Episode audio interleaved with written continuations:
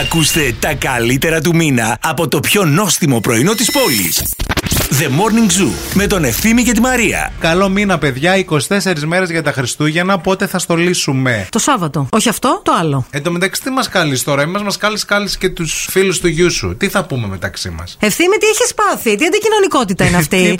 Και αντιεορταστικό πνεύμα. Δεν θέλω φασαρίες, δεν μπορώ. Θα πάω στην κυρία Μπέτη δίπλα. Θα παίζουμε πιάνο. Παίζει τέλειο πιάνο. Ναι, με ουρά το πιάνο. Δεν ξέρω, δεν το έχω δει. Να πάω να ξαπλώσω πάνω και να παίζει αυτή και να τραγουδάω. Έχω και ένα πολύ ωραίο παγέτα ελαστική, μπορεί να μπαίνεις. Και θα κυνηγάμε τους φίλους του Πάρη.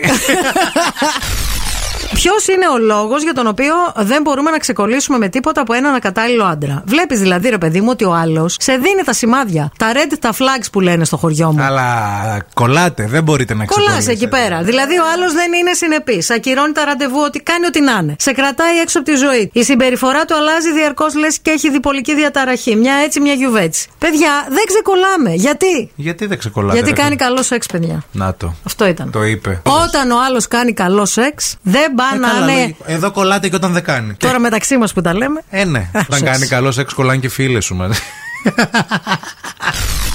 Πώς περνάτε τις γιορτές? Τι θα κάνετε 25 για τα Χριστούγεννα, ας πούμε, μιλάμε? Γιορτάζετε Χριστούγεννο μεσημέρι ή γιορτάζετε Χριστούγεννο βράδυ στην οικογένειά σας? Εμείς, για παράδειγμα, στις 25 τρώμε μεσημέρι, ενώ άλλοι το έχουν για δείπνο αυτό τη μέρα. Το Χριστούγεννο. Ναι. Και 31 τρώμε και όλη μέρα. Και εμείς μεσημέρι τρώμε, νομίζω. Και στις 25. Την παραμονή δεν τρώμε εμείς, ρε συ. Δεν κάνουμε τραπέζι, δηλαδή τραπέζι. Κάνουμε τσιμπολόγημα, κρασάκια και τέτοια, μέχρι να γίνει η αλλαγή της χρονιάς. Το πρωί σηκωνόμαστε πρώτη του μηνός, κάνουμε τον μπράντσε, βλέπουμε τη Συμφωνική της Βιέννης πάντα και μετά τρώμε μεσημεριανό, το οποίο κρατάει 5 μέρες. Οικογενειακά τραπέζια. Αυτή η μάστιγα. Αυτό το πρόβλημα. Εσείς που μας ακούτε, είστε αδιάκριτοι γενικότερα. Ναι. Μην είστε αδιάκριτοι, ρε, επειδή σας το είπαμε εμείς. Η διακρισία είναι να ρωτάς σε κάποιον τι λεφτά παίρνει από τη δουλειά του. Αυτή είναι μια ερώτηση που μου την έκανε όποτε πήγαινα επίσκεψη η θεία του πεθερού μου. Αυτή κάπνιζε κρυφά από όλους. Την έδινα πάντα ένα τσιγαράκι για να είμαι και παρούσα. Μην αναψημώνεις τη σιγάρο και καεί και γίνουμε παρανάλωμα. Πάει, γιαγιά. Ναι. Εσύ τώρα πού δουλεύεις? Και την έλεγα, στο ραδιόφωνο, θεία, δουλεύω, αφού τα έχουμε πει αυτά. Ακόμα στο ραδιόφωνο, παίρνεις τίποτα λεφτά ή τζάμπα δουλεύεις? Η θεία με το τσιγάρο και τις ερωτήσεις ακούγεται νταβατζής. Για τα οικογενειακά τραπέζια μιλάμε και για οδηγό επιβίωσης. Είτε πάμε καλεσμένοι, είτε είμαστε οικοδεσπότες. Hostess. Βοηθάμε στο μάζεμα, στο πλήσιμο. Ούτε καν. Συγγνώμη, έχω κάνει νύχια. Να βοηθήσεις, ρε παιδί μου, να στρώσεις το τραπέζι, να κάνεις με ξύδι τα πυρούνια και τα μαχαίρια. Να πάρω τις αράχνες από τα σοβατεπί. Η Σοφία στέλνει μήνυμα εδώ και λέει: αφήστε τις δουλειές να μην πηγαίνουν με άδεια χέρια καλεσμένοι σε σπίτια. Σωστό. Πέρυσι που κάλεσα κόσμο στο σπίτι και ένας έφερε ξηροκάρπια. Τι ξηροκάρπια? Ξηροκάρπια, παιδιά, έφερε, και ούτε ζολίτας που λες ότι είναι και ακριβή. Αυτό το μίξ. Μείγμα ενέργειας. Μείγμα για μαθητές. Θέλουμε να μας καλέσετε και να μας φτιάξετε την ημέρα με πολύ σεξ καλημέρα. Πώς το θέλετε? Σεξι είπαμε. Χριστουγεννιάτικο. Σεξι και χριστουγεννιάτικο μαζί. Αχ, Merry Christmas. Α, καλά κι άλλοι. Άντε, γεια σας. Παιδιά, σεξι, καλημέρα. Ναι. Είναι πολύ βασικά τα πράγματα που σας αφήσει για μην μου τον φολτακιάζετε. Σας παρακαλώ πολύ. Παίρνει άλλη, λέει Merry Christmas. Έπεσε γραμμή. Δεν θε. Κόλλησε και η γραμμή.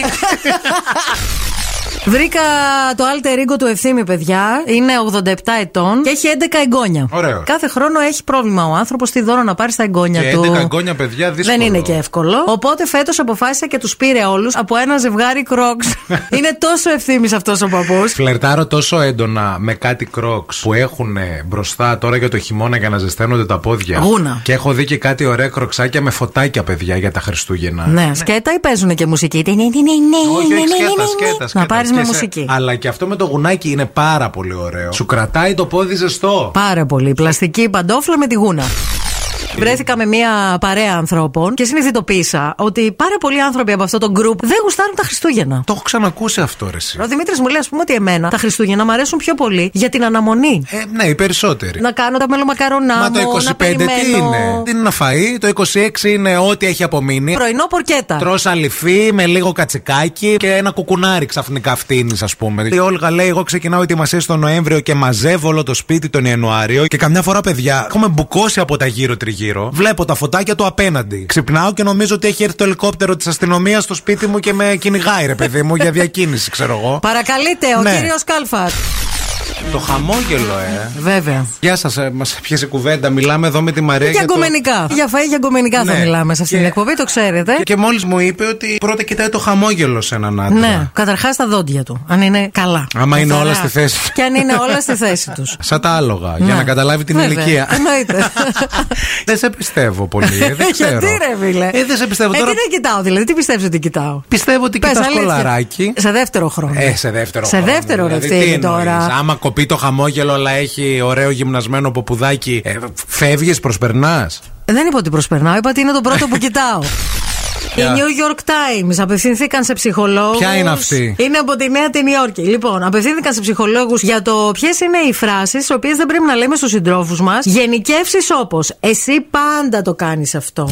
Βέβαια, εσύ πάντα αυτό έκανες. Μια ζωή. Αποκρούσεις ή επιφυλάξεις όπως έχεις δίκιο, αλλά όταν μπαίνει το αλλά, παιδιά, υπάρχει θέμα. Πάτε κρυφτείτε. Επίσης και άλλη μια έκφραση που δεν πρέπει να υποθεί ποτέ, που η New York Times, αυτή η ψυχολόγα, πώς τη λένε, δεν το ξέρει. Πού να τα ξέρει αυτή? Η μάνα μου το κάνει καλύτερα. Της μάνας μου τρογόταν. Καλημέρα σας, τι κάνετε? Πώς? Το κάνεις ωραία, αλλά θέλει λίγο πιο γρήγορα. Τώρα θα τα κάνει όλα η Μαρία. 50 λεπτό ρίξαμε, έχει φορτώσει. Έλα. Ελάτε να παίξουμε κάτι. Λοιπόν, εσείς που είστε τώρα κάπου κολλημένοι στην κίνηση, ανοίξτε λίγο το παράθυρο, δυναμώστε το ραδιόφωνο. Πολύ δυνατά βάλτε το. Και κοιτάξτε το διπλανό σας. Κοιτάξτε τον, δεν πειράζει, δεν θα μας πει τίποτα. Και μείνετε εκεί.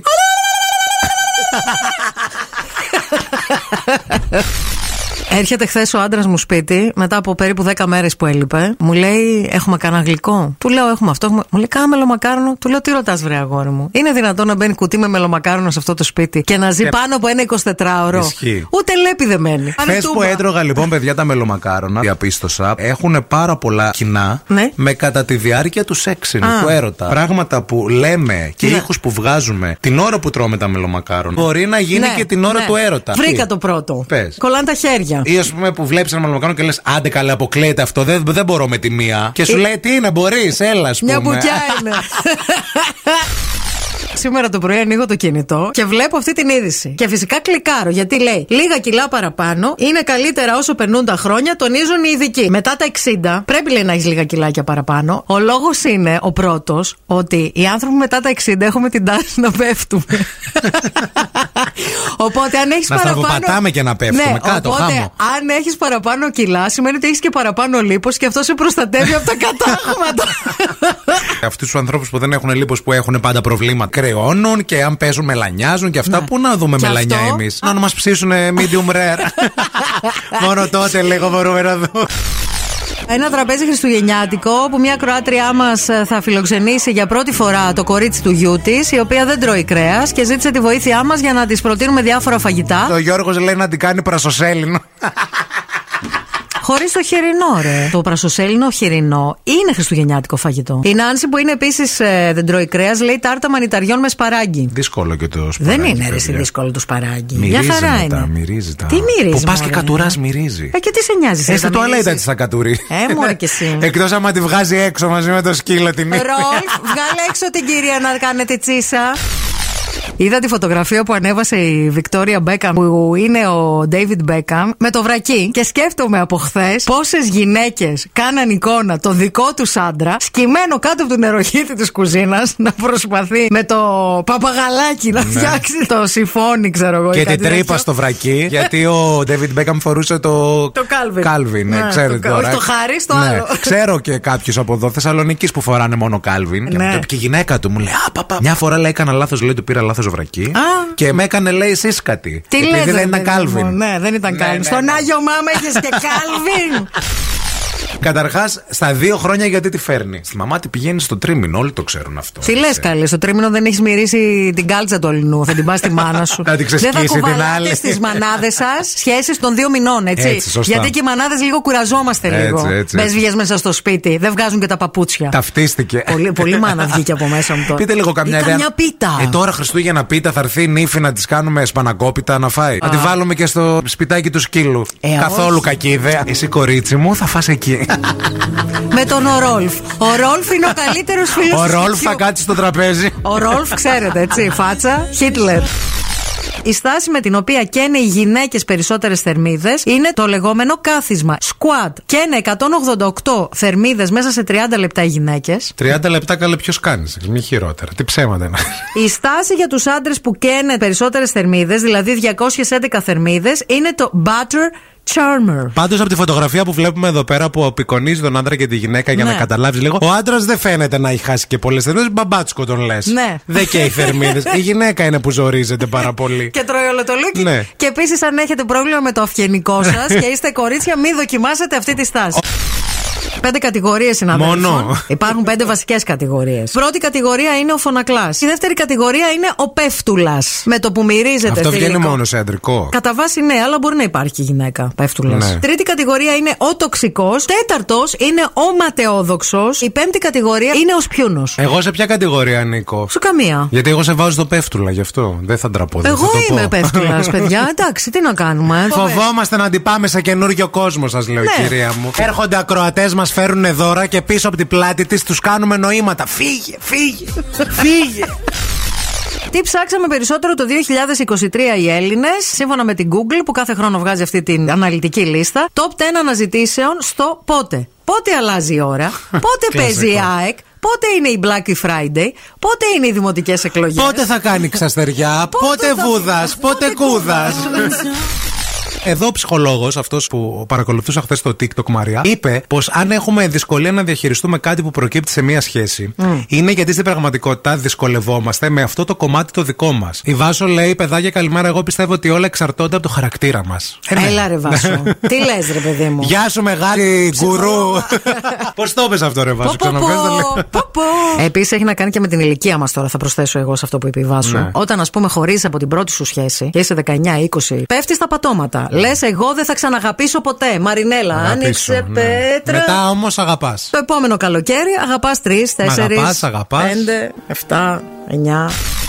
Τι ήταν το χειρότερο πράγμα που έχετε μαγειρέψει ποτέ στη ζωή σας? Σπαράγγια με αυγά. Μας γράφει εδώ η Μένη. Τι σπαράγγια με αυγά? Αυτό θα πάει όλο λάθος μόνο που το λες. Και μετά λέει μου να λες τουαλέτα όλη μέρα και όλη νύχτα. Ωραίο αυτό. Άμα θες να ξεκάνεις κάποιον, έρχεται η πεθερά στο σπίτι και λες τι θα σας κάνω. Μητέρα, θα σας φτιάξω μπραντς. Ναι, μπραντς. Πώς? Μπραντς. Τι είναι το μπραντς, καλέ? Είναι ένα που κλάντς όλη νύχτα. Εγώ πάντως να σας πω τώρα, άμα θέλετε να εντυπωσιάσετε γκομενάκι. Για πες. Και δεν το έχετε πολύ με τη μαγειρική και είναι από τα πρώτα ραντεβού, μακαρονάδα. Παίρνετε 3 μερίδες, την παραγγέλνετε περίπου μισή ώρα πριν έρθει το ραντεβού. Ωραία. Τις αδειάζετε τις μακαρονάδες μέσα σε ένα σκεύος. Έτσι. Αφήνετε και λίγο την φωτιά να καίει. Να μυρίσει κιόλας λίγο το σπίτι. Ένα. Με το που έρχεται λες: Έλα, έλα, μόλις την έβγαλα. Αχα. Άνοιξε ένα κρασί. Ναι. Έλα να τη φας, μόλις την έβγαλα. Και κάθεστε. Ακούστε το θείο μίμη, ξέρει. Πετάτε τα κουτιά. Όταν φύγει δεν δίνετε σκουπίδια αυτή τη φορά. Μετά τα δίνετε. Κυκλοφορούσε γυμνή για μια εβδομάδα και είδε απίθανες αλλαγές στην υγεία της. Όλη την ώρα ήταν υγιής και ο καρδιακός της χτύπος σε ηρεμία ήταν 65 παλμοί ένα λεπτό. Δηλαδή τα ρούχα σε σφίγγουν, ας πούμε, σε καταπιέζουν. Δεν μπαίνεις στο σπίτι και λες αχ, και βγάζεις το παντελόνι, ξεκουμπώνεις. Ποιο παντελόνι, καλέ? Εγώ μπαίνω στο σπίτι και βγάζω το σουτιέν. Συλλογή τα κάτω, κρεμάμε. Τα πετάω. Δεν υπάρχει, παιδιά, πιο ανακουφιστικό πράγμα από το ρούχα. Στο πολυέλαιο της Μαρία όταν μπαίνεις έχει κρεμασμένα σουτιέν. Λες που μπήκα εδώ πέρα σε στριπτιτζάδικο που είναι. Το σώμα, λέει, όταν είναι γυμνό ξοδεύει περισσότερη ενέργεια για να διατηρήσει τη θερμοκρασία του και έτσι τι κάνουμε, Μαρία μου? Και με θερμίδες! Άνα, μπράβο, έτσι χάνουμε, παιδιά. Δεν τρώμε, φοράμε πολλά ρούχα. Αυτό είναι το πρόβλημα. Δηλαδή, εσύ περπατάς και γυμνείς στο σπίτι, σ' αρέσει? Όταν δηλαδή είμαι μόνη μου, ναι, μ' αρέσει, πάρα πολύ. Μ' αρέσει. Να σας πω κάτι, εγώ το τελείως δεν το μπορώ. Με το βρακί όμως νιώθω πάρα πολύ άνετα. Έτσι, μια ασφάλεια. Δεν είναι θέμα συντηρητισμού. Τι ασφάλεια μπορώ να κάνω ό,τι θέλω όταν κοιμηθώ. Ναι, άμα θες να μην φοράω, έλα κράτο. Δεν μπορώ δηλαδή. Άμα το κρατάς δεν έχω πρόβλημα. Με βολεύει. Όχι, όλα, δεν με βολεύει στο να γυρνάω, στο να κάνω. Στο τι να... θα το κατοπατήσεις.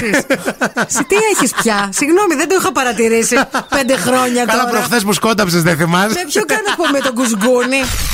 Επειδή είναι τα Χριστούγεννα τώρα, μάλιστα, παίζουμε τα ταρανδάκια. Δηλαδή, αν ήμασταν ταρανδάκια του Άι Βασίλη, πώς θα μας λέγανε. Γιατί το Ευθύμης δεν περνάει, ούτε το Μαρία περνάει. Δεν είναι ωραίο, όχι. Οπότε, τι είπαμε. Το όνομα του ταράνδου του Άι Βασίλη θα προκύπτει από το χρώμα της μπλούζας που φοράς αυτή τη στιγμή. Λεοπά. Και αυτό που έφαγες τελευταίο. Μπανάνα. Άρα πώς σε λένε. Λεοπά μπανάνα. Ορίστε. Εσένα τι σου βγήκε. Θα πω. Μαύρο κουλούρι. Μαύρο κουλούρι. Θέλετε εσείς τώρα να μας στείλετε μήνυμα και να το παίξουμε έτσι. Ναι. Να ας πούμε. Ο Γιώργος έστειλε ήδη μήνυμα. Πακοτίνια μπλε.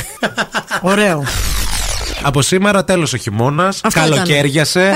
Σταματήστε να τρώτε. Αρχίστε σιγά σιγά τις γυμναστικές και τις δίαιτες. Μεγαλώνει η μέρα από σήμερα. Βέβαια. Δεν θα ανοιχτώνει από τις 4. Θα ανοιχτώνει στις 4:03. Ξεκινήστε booking τώρα να δείτε πού θα πάτε διακοπές το καλοκαίρι. Αυτό που μπορείτε να κάνετε σήμερα, μην το αναβάλλετε για αύριο. Ωραία. Εν τω μεταξύ, ο Ευθύμης θέλει να πάει στη Σίμη. Στη Σίμη τώρα, άμα πάρεις τηλέφωνο. Δεν είναι ούτε ο παπάς της εκκλησίας στη Σίμη. 12 του Γενάρη. Δηλαδή δεν έχει ανοίξει. Γι' αυτό δεν απαντάς στα τηλέφωνα. Ούτε το καλυμάφι δεν έχει σιδερώσει ο άνθρωπος.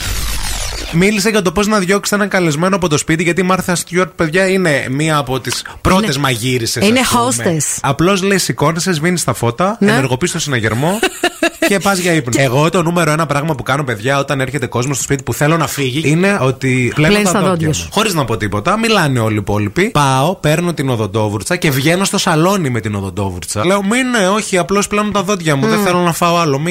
Μην νομίζετε κάτι. Λες εσύ, δεν θέλω να φάω άλλο. Γι' αυτό φεύγουν. Ναι, γιατί από εκεί πιάνουν. Αυτό ήταν έγκωσε.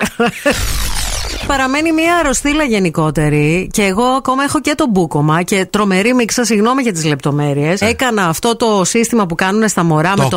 Το έκανα. Με το αλατό νερό. Ναι. Περνάει από το ένα ρουθούνι και μπορεί να βγει και από το αυτί. Νομίζω ότι πρέπει να υπάρχει μέσα μου αλατό νερό. Και ένα ψαράκι. Ναι, οριακά. Κάνε ένα καρχαρίνι. Το έκανα και από τα δύο ρουφιά. Τι βγήκε. Βγήκε από μέσα ένα πλάσμα, δεν ξέρω. Παρόλα μιας σχερέσια κόλλη. Αυτή είναι μια λίστα που κάθε χρόνο την κοιτάμε, θέλω να σας πω, γιατί είναι η έρευνα κόστους ζωής του Economist Intelligence Unit. Ποια είναι πιο ακριβή? Η Σιγκαπούρη είναι στην κορυφή. Μαζί είναι και η Ζυρίχη. Ακολουθούν η Νέα Υόρκη και η Γενεύη, που ισοφάρισαν στη δεύτερη θέση. Η Θεσσαλονίκη μας δεν είναι στη λίστα. Γιατί δεν πάει Ζυρίχη, Θεσσαλονίκη, Νέα Υόρκη? Έτσι νομίζω... που έχουν πάει τα ενίκια. Βέβαια, να το πούμε γι' αυτό. Προς τα εκεί θα ήταν μια σωστή έρευνα. Η έρευνα δεν κοιτάει μόνο τα ενίκια. Μετράει επίσης 200 προϊόντα και τους τραπεζικούς λογαριασμούς μας. Πόσο λατρεύουμε την ελληνική τη showbiz που δεν έχει να ασχοληθεί με τίποτα και βγάζει θέματα. Από τη μίγα ξύγκη, παιδιά. Σάλλος με τις κρατήσεις στο μαγαζί που εμφανίζεται ο Νίκος Οικονομόπουλος. Κόσμος καταγγέλει πως όταν πηγαίνουν στο μαγαζί ενημερώνονται ότι οι τηλεφωνικές κρατήσεις που έχουν κάνει δεν υπάρχουν πουθενά. Σκάνδαλο. Γιατί είμαι και εγώ, έχω πάρει τηλέφωνο, έχω κλείσει, έχω κάνει κομμωτήριο, μανικιούρ, πεντικιούρ. Ναι. Έχω φέρει τη φιλενάδα σπίτι να με αναστηλώσει, να με βάψει, να με βάλει τη βλεφαρίδα την ψεύτικια. Έχω πάρει την παγέτα, έχω δώσει 39,99. Και με ακυρώνεις. Τι συμβαίνει? Θέση για τα όσα ακούγονται. Πήρε ο Πρωθυπουργός. Όχι. Τώρα που θα φάμε κίνηση στο flyover, να κάνουμε ωραία πραγματάκια, να βγάλουμε και φράγκα. Σας είπαμε νωρίτερα για μια υπηρεσία όπου πληρώνεις $60 σε κάποιον και έρχεται να σε σώσει από την κίνηση. Και σε πάει εκεί που θες να πας. Και για το αμάξι που αφήνεις πίσω, φέρνει έναν άλλον άνθρωπο. Ναι. Όπου αυτός ο άλλος άνθρωπος. Γιατί έχεις ένα μερτικό στην κίνηση. Πρέπει να το πληρώσει κάποιος. Έτσι. Το έχουμε ξαναπεί με τη Μαρία. Χρειάζεται ένα ψιλικατζίδικο on the go. Με rollers, εγώ θα το κάνω αυτό. Το έχουμε αποφασίσει. Και να κάνεις την παραγγελία σου, ό,τι θέλεις, snacks, ποτά, τότε ωραία και να είναι. Για να κάνεις ένα μανικιουράκι έτσι τσακαμπάμ. Ποιες είναι οι τροφές οι οποίες ανεβάζουν τη λίμπιντο για να έχεις καλή σεξουαλική υγεία? Είναι ο σολομός, η ρέγκα, το σκουμπρί και η σαρδέλε ανεβάζουν τη λίμπιντο. Προσπαθώ να σκεφτώ, άμα φάω ρέγκα, μετά ποιος θα θέλει να με πλησιάσει? Γιατί και η ρέγκα μυρίζει και λίγο, ρε παιδιά. Μυρίζει, δεν μυρίζει. Δεν είναι. Ναι, είναι. Επίσης, οι τροφές που μας ανεβάζουν τη λίμπιντο συνήθως θέλουμε να τις καταναλώνουμε τύπου σαν παιχνίδι. Σαν μπούς. Δηλαδή, φέρνει ο άλλος, ας πούμε, τη φράουλα με τη σαντιγή. Η φράουλα στο κρεβάτι. Ανεβάζει φράουλα. Φέρνει, ας πούμε, μετά τα μέλια με τα καρύδια και σε πασχίζει. σαλίδι. Σκέψου να φέρει τη ρέγγα στην κρεβατοκάμαρα, ας πούμε, και να σου πει μωρό μου, έλα λέγω να ανάψουμε. Μας χωρίζουν μόνο πόσες μέρες για τα 13, 16, 18, 19, 20, 21. Όχι, ρε φίλε. Κάτσε να ανοίξεις το κουμπί. Περίμενε. Όχι, όχι, όχι, να το βρούμε έτσι. Επειδή έλεγα χθες για τη μαθηματικό μου, η κατάρα της μαθηματικού μου είναι αυτή που δεν μπορώ να κάνω μια απλή πράξη. Πάντως, εγώ θαυμάζω πάρα πολύ τους ανθρώπους που κάνουν κάτι υπολογισμό στο μυαλό τους. Μπαμ, μπαμ. Είναι έξυπνο. Ναι, είναι θέμα νοημοσύνης. Το μυαλό μας δεν το έχουμε δουλέψει. Νομίζω ότι είναι θέμα προπαίδειας, Μαρία. Σιγά, τη μάθαμε. 9-7 πόσο κάνει. 56. 6-9. 6-9. Ρε. Γιατί θυμάσαι εσύ, ρε. Πάμε σε μουσική. Εντάξει. Σήμερα ξύπνησα το πρωί, μου σκάσαν μύτη κάτι βιντεάκια που εξηγούν αυτά τα τιμολόγια ρεύματος στα καινούρια. Και εμένα με έχει πιάσει ένα τρομερό άγχος. Άγχος. Ναι, δεν ξέρω τι χρώμα τιμολόγιο να διαλέξω. Δεν ξέρω ποιο είναι το καλύτερο, ποιο είναι το χειρότερο. Διάλεξα τα όλα. Και επίσης, γενικά, ρε παιδιά, να σας πω κάτι. Τι τζογαρλίκι είναι αυτό το πράγμα με τα τιμολόγια. Δηλαδή, θα γίνουμε όλοι gamblers για να μάθουμε ποιο είναι το σωστό. Και είναι και αγχωτικό. Γιατί σου λέει, άμα δεν διαλέξεις, θα σε βάλουν αναγκαστικά στο πράσινο. Τι είναι όμως το πράσινο. Θέλω να μάθω. Κάτσε διάβαστα, δεν τα εξηγούν. Έρχεται το ψάχνει να σε βρει. Ναι, άμα σου έρθει κανένα 500 ρεύμα, θα σε πω μετά. Δεν καίω ρεύμα, έχω κεριά στο σπίτι. Για τις τελετές. Ένα κορίτσι παρουσιάζει ένα αγόρι ως γιο της κόρης του πατέρα του θείου μου. Ναι. Ποια είναι η συγγένεια ανάμεσα στο αγόρι με το κορίτσι. Ρε φίλε, είναι ξαδέρφια, δεν μπορώ να καταλάβω γιατί έχουμε κάψει τα κεφάλια μας. Θυμεί ότι εσύ είσαι το αγόρι και εγώ ότι είμαι η κοπελιά. Ο πατέρας του θείου μου. Ποιος είναι αυτός. Έχει μια κόρη, άρα και αυτή η κόρη είναι η θεία μου. Σωστά. Άρα το παιδί της είναι εξαδερφός μου, δεν μπορώ να καταλάβω γιατί και εγώ μας. Αδερφός γιατί να μην είναι. Πατέρας του θείου σου είναι και παππούς σου. Άρα η ερώτηση είναι λαθασμένη και έχει δύο πιθανές απαντήσεις. Σωστό είναι αυτό. Με αυτή την εξήγηση που βάζουμε τον ακροατή, εσύ. Εγώ δεν θα πάω με κανένα. Για τις επόμενες 2,5 ώρες με ποιον θα σε λέγε.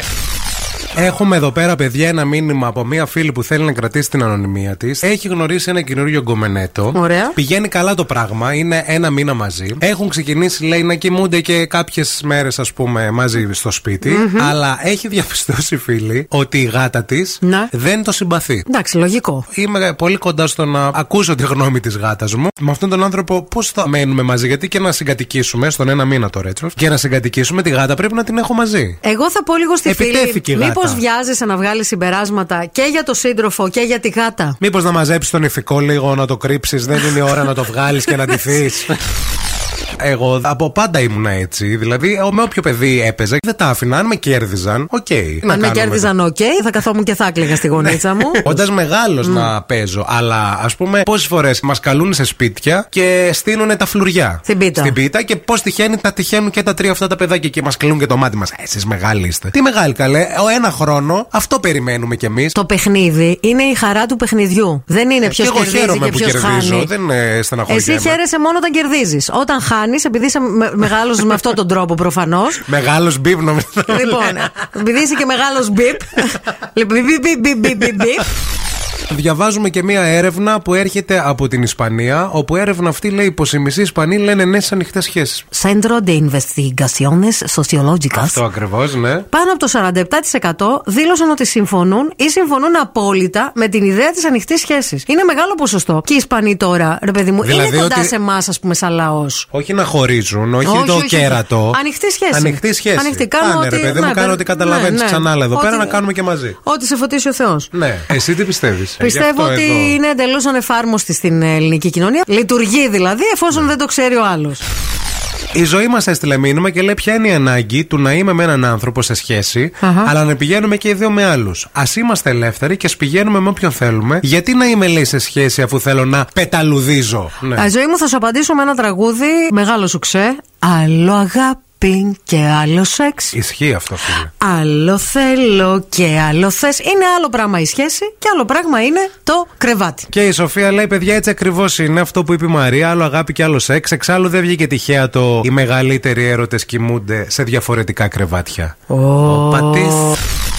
Εχθές μιλούσα με τη φίλη μου και μου έλεγε πόσο τυχερή που είσαι που κοιμάσαι μόνη σου πλέον. Τη λέω γιατί, καλή, τι έγινε. Τι τραβάς. Ροχαλίζει. Μου λέει δεν ροχαλίζει. Κάνει, λέει, ένα.